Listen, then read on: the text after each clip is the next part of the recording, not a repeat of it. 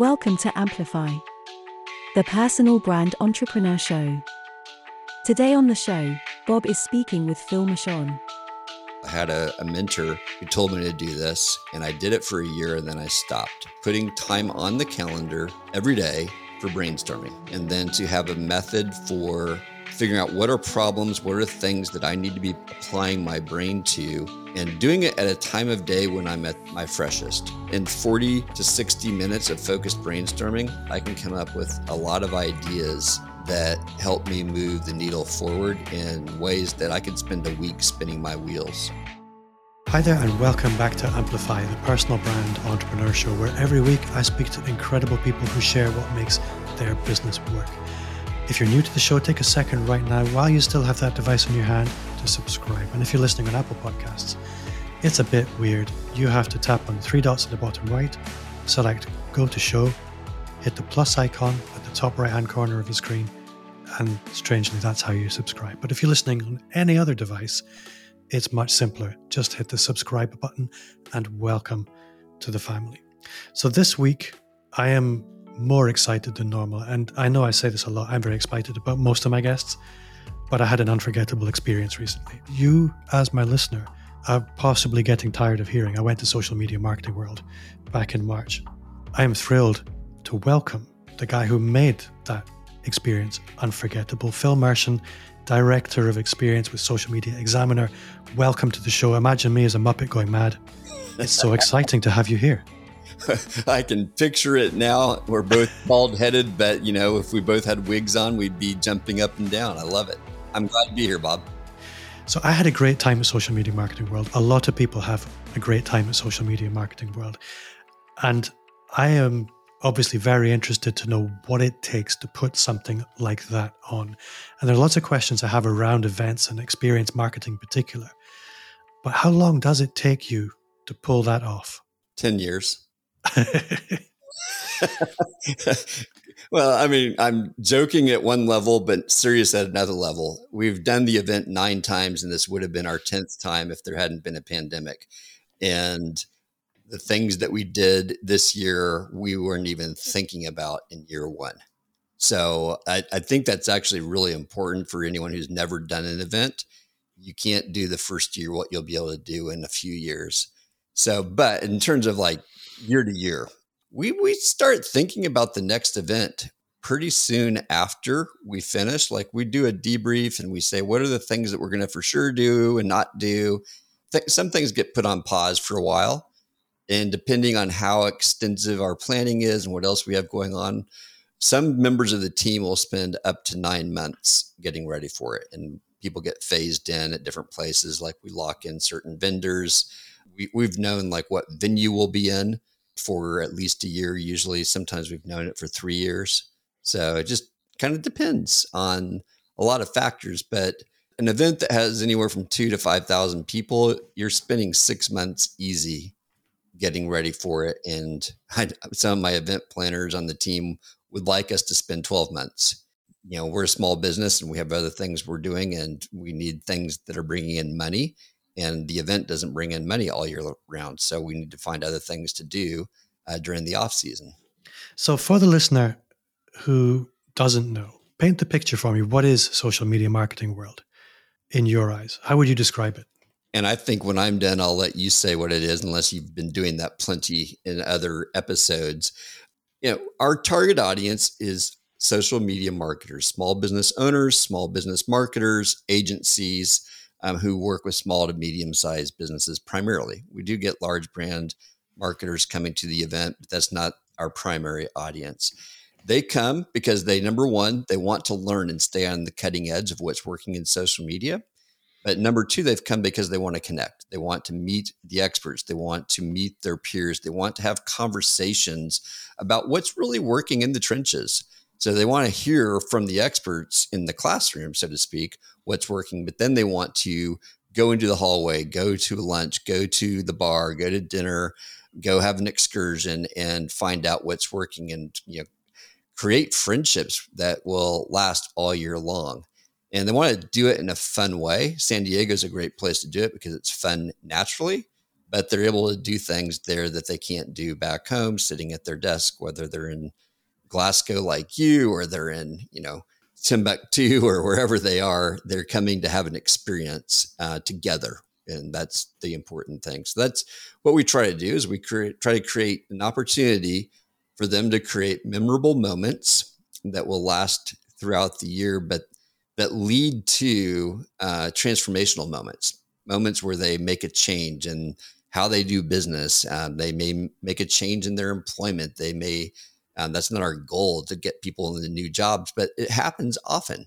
They realize, oh, I could be doing this. We have people who come to us and realize, you know, I'd like to be doing this full time or whatever. So it becomes a moment, a point in time for people, a pivot moment, if you will, where people are making big decisions. They get the space. We try to create space, both physically, but also mentally and metaphysically, if you will, where people can have the, the room to think about bigger ideas, bigger conversations that they can't have when they've got a long to-do list and both a boss and a you know maybe a family pressing in on all sides and there's just not time for that that's what an event does it gives you time for things that you can't do. And we try to slow time down to the degree we can so that those conversations can happen, those aha moments can take place.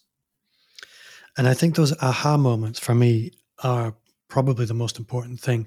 The reason social media marketing world was on my task list, or I'm going to call it a bucket list if I'm honest, my professional and personal bucket list was I had heard person after person after person who I respect and look up to in the industry say social media marketing world was where everything changed. It was that pivot point, but a pivot point with a capital P, not like making a small pivot in a business, but a giant personal pivot. And I wanted to experience that for myself. And it was real for me. I think one of the things that I find being a content creator, particularly running this podcast, is I know an awful lot of people superficially, but arriving in San Diego with all these superficial connections and deepening them into genuine friendships, genuine connections was nothing short of life changing. And the way I often describe social media marketing world to anybody that's listening is it's almost become the fixed point around which a whole industry or a whole movement orbits. And I, I hope that's a nice thing for you to hear because I'm I that probably was never the goal. It was just an event, but it really has become this signal point in the year where a whole industry globally is convening. And I don't think there's another event like it. It's not like a big corporate conference. It really is a community, which I'm really grateful to have discovered. Yeah, I don't know that we thought in year one that we'd become an industry event, but that has been an ambition and a desire. You know, we're one of the few companies that has stayed true to our mission being trail guides in the social media jungle. And so we've been doing that for 12, 13 years. Uh, I think this year will be 13 come October. And so we've we've not really wavered from that mission too much. We've gotten more focused in certain ways. So I think the event is that. It is that place where people gather, the people who've known each other for a decade come together as well as new new people like yourself who are new to the community or maybe are making it to the event for the first time but have been part of the community online for a long time. And that we find many people saying that's been a bucket list to be there to speak there to just be able to you know interact with people that they've known. And that's even why we started it in the first year. We weren't didn't start out thinking we'll do in-person events but what we saw happening is we had this enormous facebook group that had gathered or not group but page and these people were clearly wanting to meet each other. And we said, well, where else can they do it? There's other events that talk about social media, but there's none that that is the focus. And so we that felt like we were in a place that we could do that. And that's who comes year after year. We've got some who've been there every single year. It's a small handful other than speakers, but it's probably less than 30 people total, other than, yeah, probably 30, even including some staff who've been there every single year. And then there's a lot of people who've been there anywhere from one to eight years. Mm. So, something I'm wondering, and I couldn't think of a better person to ask, but there'll be people listening all over the world understanding that experience marketing, bringing people together, as it has for you, put you in the center of a community, and that community essentially community provides opportunity, relationships provide opportunity, and opportunity to, to build a business. And there'll be people all over the world thinking, I'd like to do something like that near me. If you were looking at running an event locally to you and it was day one, how would you approach it now?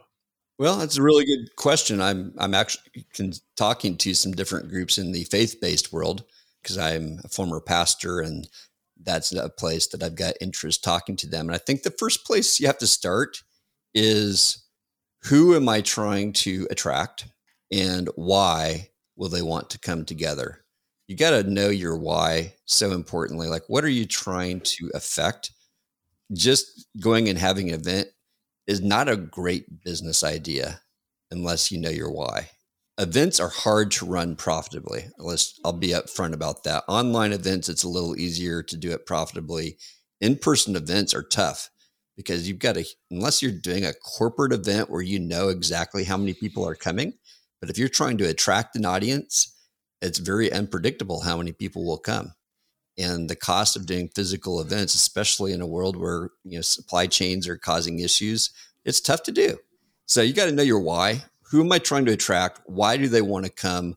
What's my role? Why do I want to hold this event? So I want to get clear on that why and my intention of what I'm trying to create and why I want to do it before I ever start thinking about venues and dates and speakers and activities and all the things that go into creating an event. A lot of people will try when they're looking at running an event fall into the trap of as many people as possible. And I think this question of who will come, why will they come is so important. When you're looking at the why will they come from a social media marketing perspective, obviously you're there as the director of experience. And that would suggest that you're designing that experience very carefully. And in particular, around the choice of the speakers and the topics that you choose. So, what I'm curious to know is when you're choosing speakers, one of the things that I definitely noticed is you're not just picking the big names for the sake of having the big names to attract people, but you are well, I don't know why you're picking the people you pick. And that's essentially what I wanted to pick your brains about is what goes into picking the speakers that you choose? Because I think the way you've done it was very elegant, very smart, and it was very diverse. And I think that's something that a lot of people could learn from because I don't see that in very many other places. So some of what you want to know is secret sauce, so I can't share it. Fair um, but here's what I can say, and it's this is self obvious from studying our lineup year over year. We are intentional about seeking diversity, so we're constantly looking for a diverse array of speakers, and this was the most diverse lineup we've ever had. Maybe not in terms of skin color as much as we would have wanted, and that's because we had some people back out that couldn't do it, you know, last minute. You know, COVID created all kinds of problems, but we, we for the first time ever, we had more women speak than men. So that's taken years to get there, but that's intentional. But you know, for us, it all starts with research. So I think back to the why. You know, the why is what do customers really want to learn about? And our research tells us the answer to that. And that research is multi pronged. You know, we're studying an industry report we do once or twice a year. We're studying the way that people are consuming our content. We're looking at what other people are saying in the world. We're not just relying on our, on our own data. And that tells us what do people want to learn about? And then we say, who, well, who are the experts? And that may or may not be someone who has spoken for us in the past. That may or may not be someone who is famous and recognizable. Not everyone comes because, oh, it, well, they've got all these people speaking. People are coming because I want to learn how to do this with TikTok or how to do that with Instagram. And so they see that those things are being covered and they're like, okay, I'm in, I'm game. And they find out when they get there who these people are in some cases. Like we had a speaker this year who's spoken every year. I won't say the name. And the speaker was surprised how few people in the room knew their name knew who they were that was like a shock to them because they've written multiple books and have spoken and been a keynoter and yet there were a number of people in the room And, you know, it was a surprise to us as well, not that they didn't recognize the speaker, but that we had a lot more young people at the event this year than we've had ever before. And young people, not just in a, they're younger than me and I've gotten 10 years older since we've been doing this, not that alone. That's true, but also in just like average age. Average age of attendees went down this year. And we're not sure why that is, but it happened. And it was like, well, that's interesting. So I think they, I know who you're talking about. yeah. Well, and it doesn't matter really, but I don't want to like shame him. It's uh, but data is so so important. That's really what my point was. There is data yeah. guides decisions, and I think if you don't have data, you're guessing. And data is only a guide. Like in this, in our case, we thought we were attracting audience A, and we ended up attracting a younger audience. And that may be that audience A didn't show up because there were a number of people who didn't travel due to COVID. And if they had shown up, it would have been more what we expected. I don't know. That's a hypothesis. There's really no way to know for sure. I think something that might be feeding into this as well as I think COVID and the virtualization of large parts of the economy has led to people taking social seriously in ways that they haven't before. Mm. And a lot of people have been now introduced into new roles that didn't exist before from other parts of organizations. I know in this country we have lots of what they call digital apprentices. These are jobs that never existed before. Mm. And I think what we're seeing now is that larger organizations are taking social media seriously in a ways they didn't before. Because I was speaking to a lot of people, and there were a lot of young people at, at the conference who were very new to the workplace, let alone social media. Well, probably not social media, to be honest. But using social media for business, yeah, that most likely. Yeah. So again, another thing I think a lot of people can learn from is the feedback that you get about your own event, and I'm curious to know what people reported a as their biggest win because I know you poll your customers, your visitors, attendees. But also, I'm wondering if you'll share with me what was the most common complaint, if there was one, because that is something that I'm curious to know if if, if people do complain, because it's awesome, and if they do, what about? Mm. That's if you can tell me. I, I appreciate yeah, it. No, it might be awkward. I can't share everything, but I think, you know, what they love is the same thing that they always love. Actually, you know, this was a surprise this year. The ratings on our content went up uh, significantly. So, in the last couple of years, the average score for speaker sessions out of five was a 4.31 to 4.33 in that range. This year it was a 4.52. You know, statistically, that is a significant improvement. So, that's great. People love the content. And for the most part, they love the connecting. I think if there was a complaint, it's, you know, the, COVID, the, the state of California opened things up like a week or two before we opened the doors for the conference. So we made plans assuming a certain approach to COVID that we didn't have time to adjust. So there were things that maybe if we would have known how it was going to be, we would have done differently. But this is funny, but maybe the biggest complaint that I saw was the line at Starbucks was too long. so they wanted their coffee and they didn't like the convention center coffee that we had. So there you go. Well, if that was the biggest complaint, you're doing all right because I didn't even go to Starbucks. Yeah, and I, I don't know if that's the biggest, but that's one that was in the in the feedback, and people were standing in line for lengthy periods of time and missed sessions as a result. And it's like, well, you know what? You chose to do that, but it is something for us to learn from. So, one of the things that you're working on at the moment is a book around personal branding and experience. Can you tell me a little bit about what is in that book? Because I know you're not quite done with it yet. Like you don't have to give to me chapter and verse because you're going to come back when it's ready for other people to buy. But I'm curious to know what is your perspective on the question of personal branding and what direction you're taking in that book. Yeah, well, it's the working title is Unforgettable: The Art and Science of Making Memorable Experiences. So I'm looking at what makes something memorable, what makes something meaningful, and what is the role of moments within that. So those are like the three M's that are the goal I want something that's memorable, meaningful, and full of moments. And I think if you have a lot enough moments, it's going to create momentum. So that's kind of the goal of the book. But then the the art and science part is I'm looking at the imagery of a baker.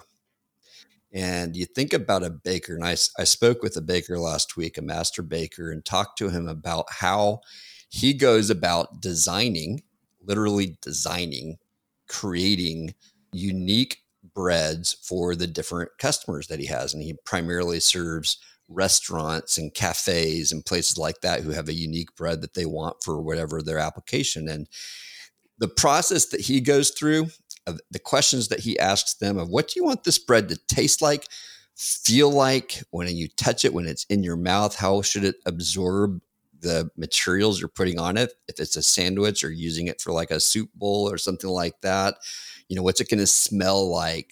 You know, all these kinds of things affect what ingredients he's going to put into it. And it affects how does he choose to bake it? What kind of oven does he use? What how much yeast does he use? How long does he let it rise or not rise? All these different factors that go into it. It's pretty much the same thing for an event. If we were talking, Bob, about creating an event for you or for one of your listeners, I would want to have a detailed conversation and let's try to describe that as best we can by looking at analogies of other places. You know, what are other breads that you've had that are like what you want? What did you like about it? What didn't you like about it? And try to get as much language around that as we can. Because we know, you know, not all breads are created equally, not all events are created equally. And not the event that I produced at Social Media Marketing World is not the right fit, perhaps, for the event that you want to create in, in Scotland. There's things that should be different. There's things that should be the same. And so understanding what those things are. So this is going to walk through what I look at as the as the primary ingredients that are included in baking this event. So that's going to be things like your content. That's going to be things like the role of community and connecting. That's going to be things like the crew, the staff, the people that you put the event on with. It's going to include things like the, all the choices that you're making about things like um, audio visual, the colors and graphics that you use, the way that you lay the facility out, includes thinking about the oven, the the the in the case of an event, it's the it's the venue. Like where are you holding it? How much control do you have over that venue? Can you choose your own venue? Because the venue is going to say a lot about what you do. I, I like to say, you know, if you're going to hold an event at a at a big top tent, it's going to be very different than if you do it in a concert hall or a movie theater or a convention center. All those say something about your event without you saying anything. And so helping you understand all these different factors that go in and then the way that you put those things together produces the culture of your event and those are all just the basic ingredients then there's secret sauce stuff that you can do that you know sets it apart like if you think back to bread if i put raisins in the bread i don't have to put raisins in bread but raisins makes it different. Um, I might put cranberries instead of raisins, and that's going to change it. Those are secret sauce ingredients, and events have the same thing. Like, you know, for us, you know, this we do live music as much as we can. Hardly any marketing events in the world use live music. They're either using a DJ or they're just using canned music. So that sets us apart. It's secret sauce. Is it essential?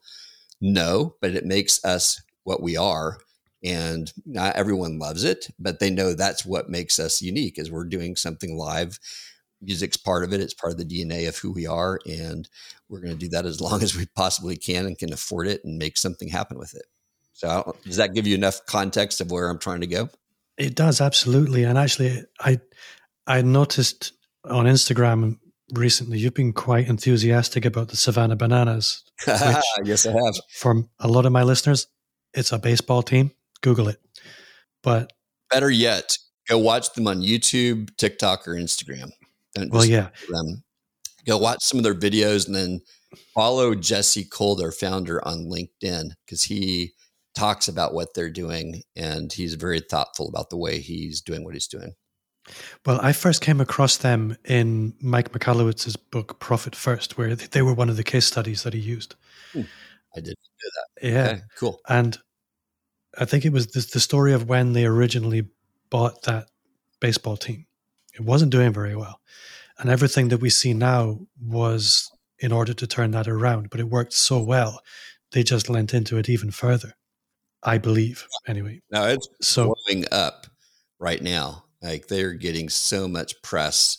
Yeah. Just, they just were in the New York Times. They are doing a six week documentary series on ESPN this summer.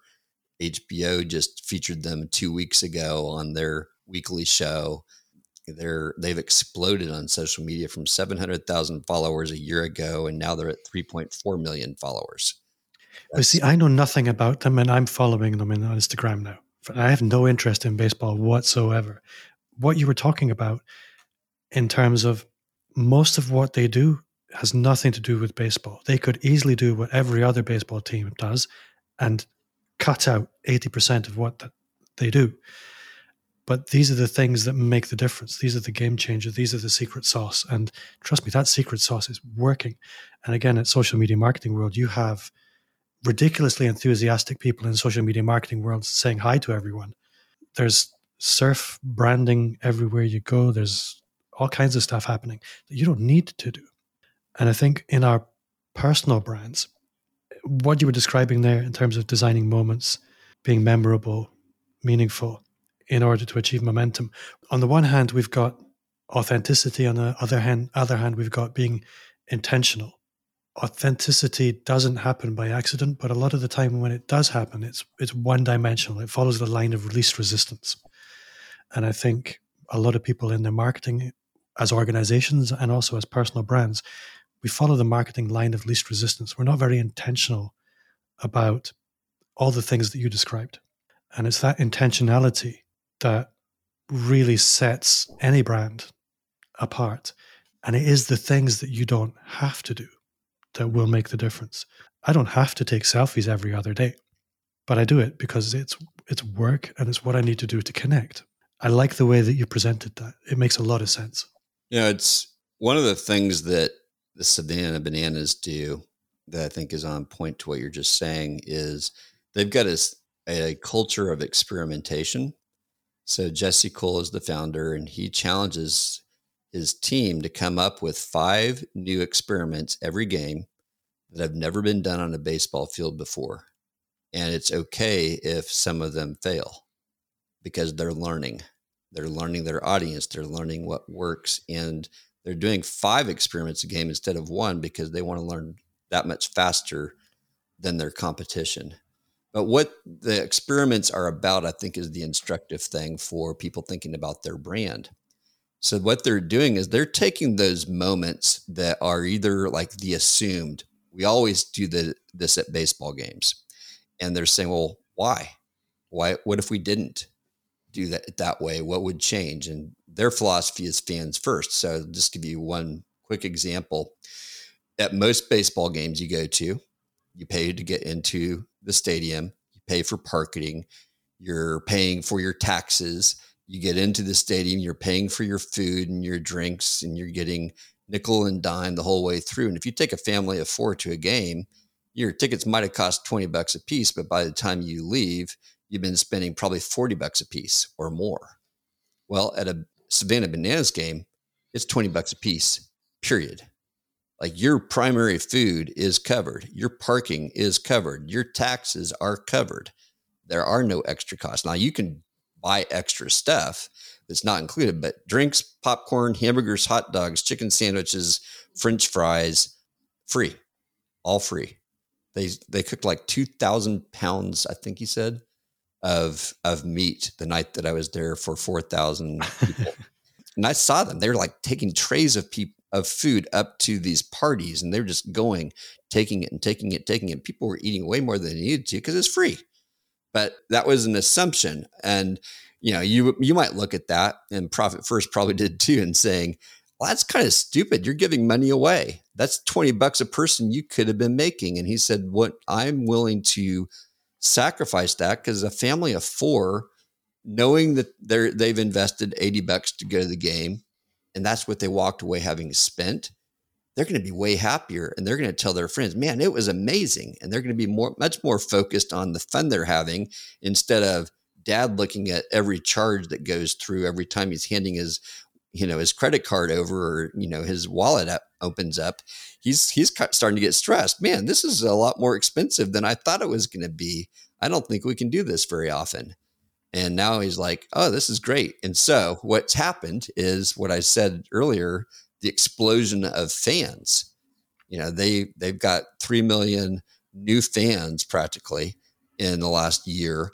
Their merchandise sales have gone up tenfold in the last year so they are making up in merchandise sales what they were quote unquote losing in in person sales because now they've got this enormous global audience, people who love them, who are fans everywhere. I, I wear Savannah Banana shirts here in Wichita, and people will stop me and say, I love them. I saw them. I saw them on YouTube. What's it like? You know, I, I bet I've had 10 conversations in the last week just because I wore a hat or a shirt of people who stop me and say that. And I feel like I'm becoming a little evangelist for them. And that was never my intent.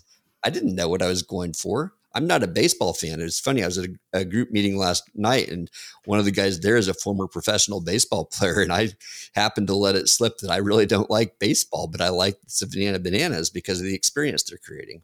And I think with personal branding, if you understand the experience that you're trying to create, you're gonna you're gonna get people talking about you long after the event's over. Just like Bob, you're doing about social media marketing world. I did not know that you had the kind of experience that you did. Uh, so I'm thrilled to hear it, and I'm thrilled to hear that you have been telling that story over and over. And that's what happens when you create a great experience. People become evangelists naturally. They're telling people about your brand, and you didn't have to do anything more because you put the effort into making sure they had an awesome time and let the experience become the marketing. So, if we maybe look at the personal brand for a moment, we have the Savannah Bananas as a corporation, as a, as a great role model there. Occasionally, you will see somebody like Gary Vee, for example. He is the personal brand unicorn. He's actually not a great role model for most people, but he typifies the kind of process you described. The, he creates moments that are memorable and meaningful, and he is Mr. Momentum. I guess what I would like to ask is how can you or I be much more intentional about the way that we approach creating those fan moments in our own personal brands? You see the likes of the Savannah Bananas doing it.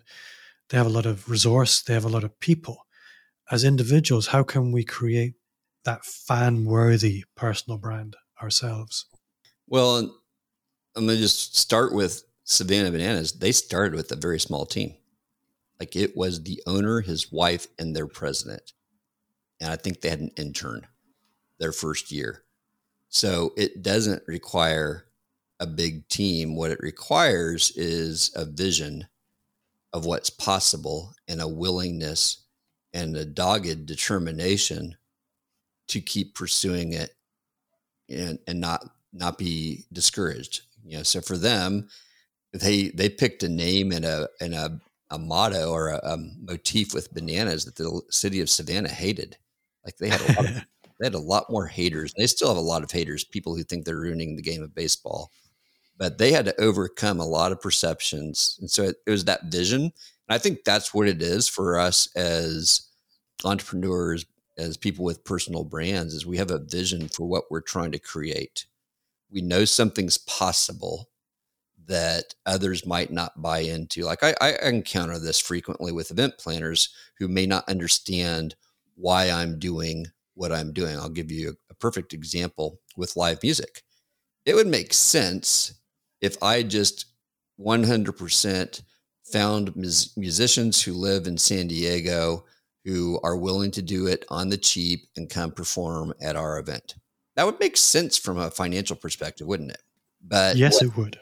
But what doesn't make sense is bringing people in who have no connection to the community. So I prefer to find people who are part of the community, some of whom will perform for free because they're part of the community, and others whom we we hire. But it's all because we're trying to create an experience together. So I, am looking for people who get it, who are ex- co co laborers, if you will, or collaborators who are trying to create this experience with me. And so I prefer to look for those people. And so I found this past year. I think it was around January. We had our Facebook group that we'd started and we talked about having a choir at the event. And a lady pops in and says, Oh, I should probably join that. I'm in the music industry. That could mean a lot of things. So I said, Well, what do you mean you're in the music industry? And while she's answering, I'll go look her up and find out she's got nearly 800,000 followers on YouTube. I'm like, oh, you're you're not just in the music industry, like you're you're legit. And then I went and listened to her and said, man, you're really good. Um, would you be interested in performing? Already coming to the event? She's like, absolutely, and she killed it. She she she's part of the community.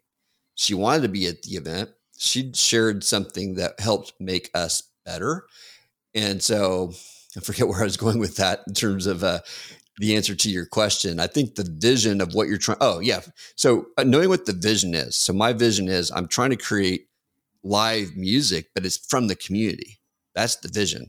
This is we are creating a community that lives long beyond the event. If I go hire a musician who comes, performs a few songs, and leaves, and we never hear from them again, that that creates a moment, but it doesn't create momentum this gal who I hire, not I didn't even hire her. She's part of the community. Tara, she is now a fan because she she became much deeper entrenched in the community and she's giving to others as much as she's giving back. That is going to extend the life of this community. And I think knowing whatever your vision is and being willing to communicate it. So I've had to communicate it over and over to the team. Hey, it's not just about saving money or finding someone who's local, but it's about this this bigger vision that we have. And then once they understand the vision, like, oh, I'm on board. But you have to be as the as a as the owner willing to go to bat and keep reminding people and not letting yourself get frustrated when they don't get it. And I, that's hard because I get frustrated when people don't get it. I just like, just let me do my thing. Stop stop, you know, ask questions. But no, that's not it. I've got to, I've got to sell the vision as much as I have to remind myself, hey, this vision is worth fighting for and it's possible and it may take years. You know, Jesse bought the team in 2015. First games were in 2016. Here we are in 2022. So it's taken seven years. Um, the first couple years were, were they sold out, but it was, you know, it was just, you know, another team. Um, it's only been in the last year that they've really exploded. And so I think with personal brand, it may be the same. Like you, you have to have play the long game and hold true to your vision and values.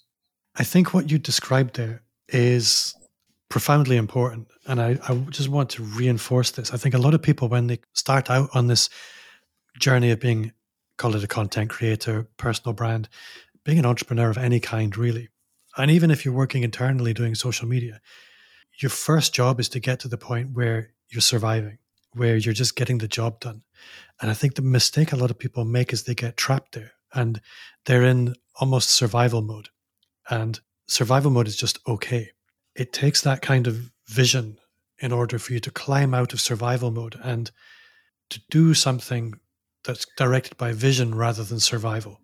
But once you get there, and I think this is what I see in social media marketing world, and I see it in in certain other places is it's elevated from survival to almost something graceful. It's in a slightly different reality. But it, you're right, it does take a determination and it doesn't happen by accident. It has to be intentional. And you have to push out of a place of comfort into a place of discomfort. And it's going to take a while before that becomes comfortable. So I really feel that that applies to so many people in their personal brands because they take the line of least resistance. Once the panic is over and the dust is settled and the fear is gone, people are on autopilot by that time. It's already become a set of unconscious processes. To make it conscious again with a clear vision is so important. Now, I, I do think there is such a thing as accidental discoveries and success, but it's not re- that's not repeatable. What is important is if you have one of those, and I think live music's one of those things for us at our conference. Like we did it because I'm a I'm a musician. I'll be honest. I we did it because I'm a musician and I was looking for an outlet. But over time, we've realized that's one of our secret sauces, and we've had to study it. This is where I think the important lesson is. We've studied and said, well, what about it is important? Like we've shifted. In the early years, we only played jazz because that's what I love to play. And we realized, well, actually, the audience doesn't love jazz as much as you do, Phil. They like this kind of music. And so we've shifted and we've moved it away from being pure jazz. We still do a little bit, but it's primarily more, you know, pop mainstream kind of music that we know the person who's coming to the event is likely to enjoy. And so we understand that there's still an important role of it, but the way we do it has changed and the intentionality with which we do it has changed. And I think that's important too, because you may see as a business, you've had something that's done well, but you can't just assume it's going to keep doing well. You have to understand, well, why did it do well? And yeah. Because there might be a variable that changes next year and it doesn't do as well, but that may not mean that what you did was wrong. It's just there's certain, uh, one element of it that you have control over changing that allows you to keep leaning into what your community really loves about you. Yeah. I think you're right. Be led by the vision and not by the tactic, not by whatever seems to be working, and always be testing. I think it's a, a great way of looking at it. Phil, I'm looking at the time. I know you have other things to do today, bizarrely. Imagine that.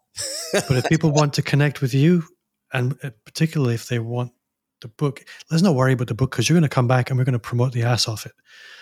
But if people want to connect with you, where can they do that? Where's your favorite place to be connected? You know, LinkedIn is great. Facebook's great. Those are probably the two best. You can follow me on Instagram and Twitter. I, those are the four platforms I, I live on. And social media marketing world is open for tickets right now for March next year. It is. Yes. I've got mine already. If you are listening and you want to go next year and you want to catch up with me, I had a funny story.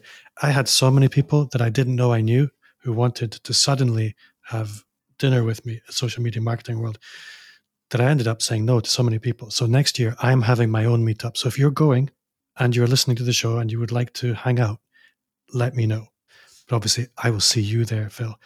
Thank you so much for being a great guest. I need to ask you one question. What's one thing you do now that you wish had started five years ago? So I wish that I would have kept doing this starting 30 years ago when I first got out of school. I had a, a mentor who told me to do this, and I did it for a year and then I stopped. And that is putting time on the calendar every day for brainstorming, and then to have a method for figuring out what are problems, what are things that I need to be applying my brain to, and doing it at a time of day when I'm at my freshest.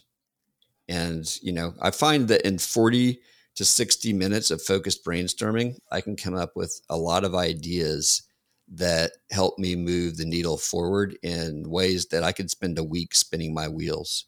So that's a practice that, funny enough, you know, Jesse Cole talked about it on a post he did on LinkedIn, how he and his director of entertainment sit down every day and they take a problem and they brainstorm what are 10 things that we could do to solve this and that's essentially what I do now. And it's about 30 years ago, a mentor said, Phil, you are so creative. You need to put time on the calendar and you have my permission to do this to brainstorm every day. And I stopped doing it after I left that job. And I wish that I kept that going because I probably would have had a million ideas by now. well, that's it's a really interesting answer. It's not one I've had before, but it's extremely powerful. It reminds me of something from uh, a book called Choose Yourself by James Altucher. And he has an exercise in that book called 10 Ideas a Day, which is for cultivating creativity. Mm. And this is very similar to that, but it's a very powerful thing, which I'm not going to spend time talking about right now because I've taken enough of your time. Phil, you've been an awesome guest. I'm really grateful for your time and I really look forward to your book coming out and I look forward to you coming back telling us all about it. For now, thank you so much for your time. All right. Thanks, Bob.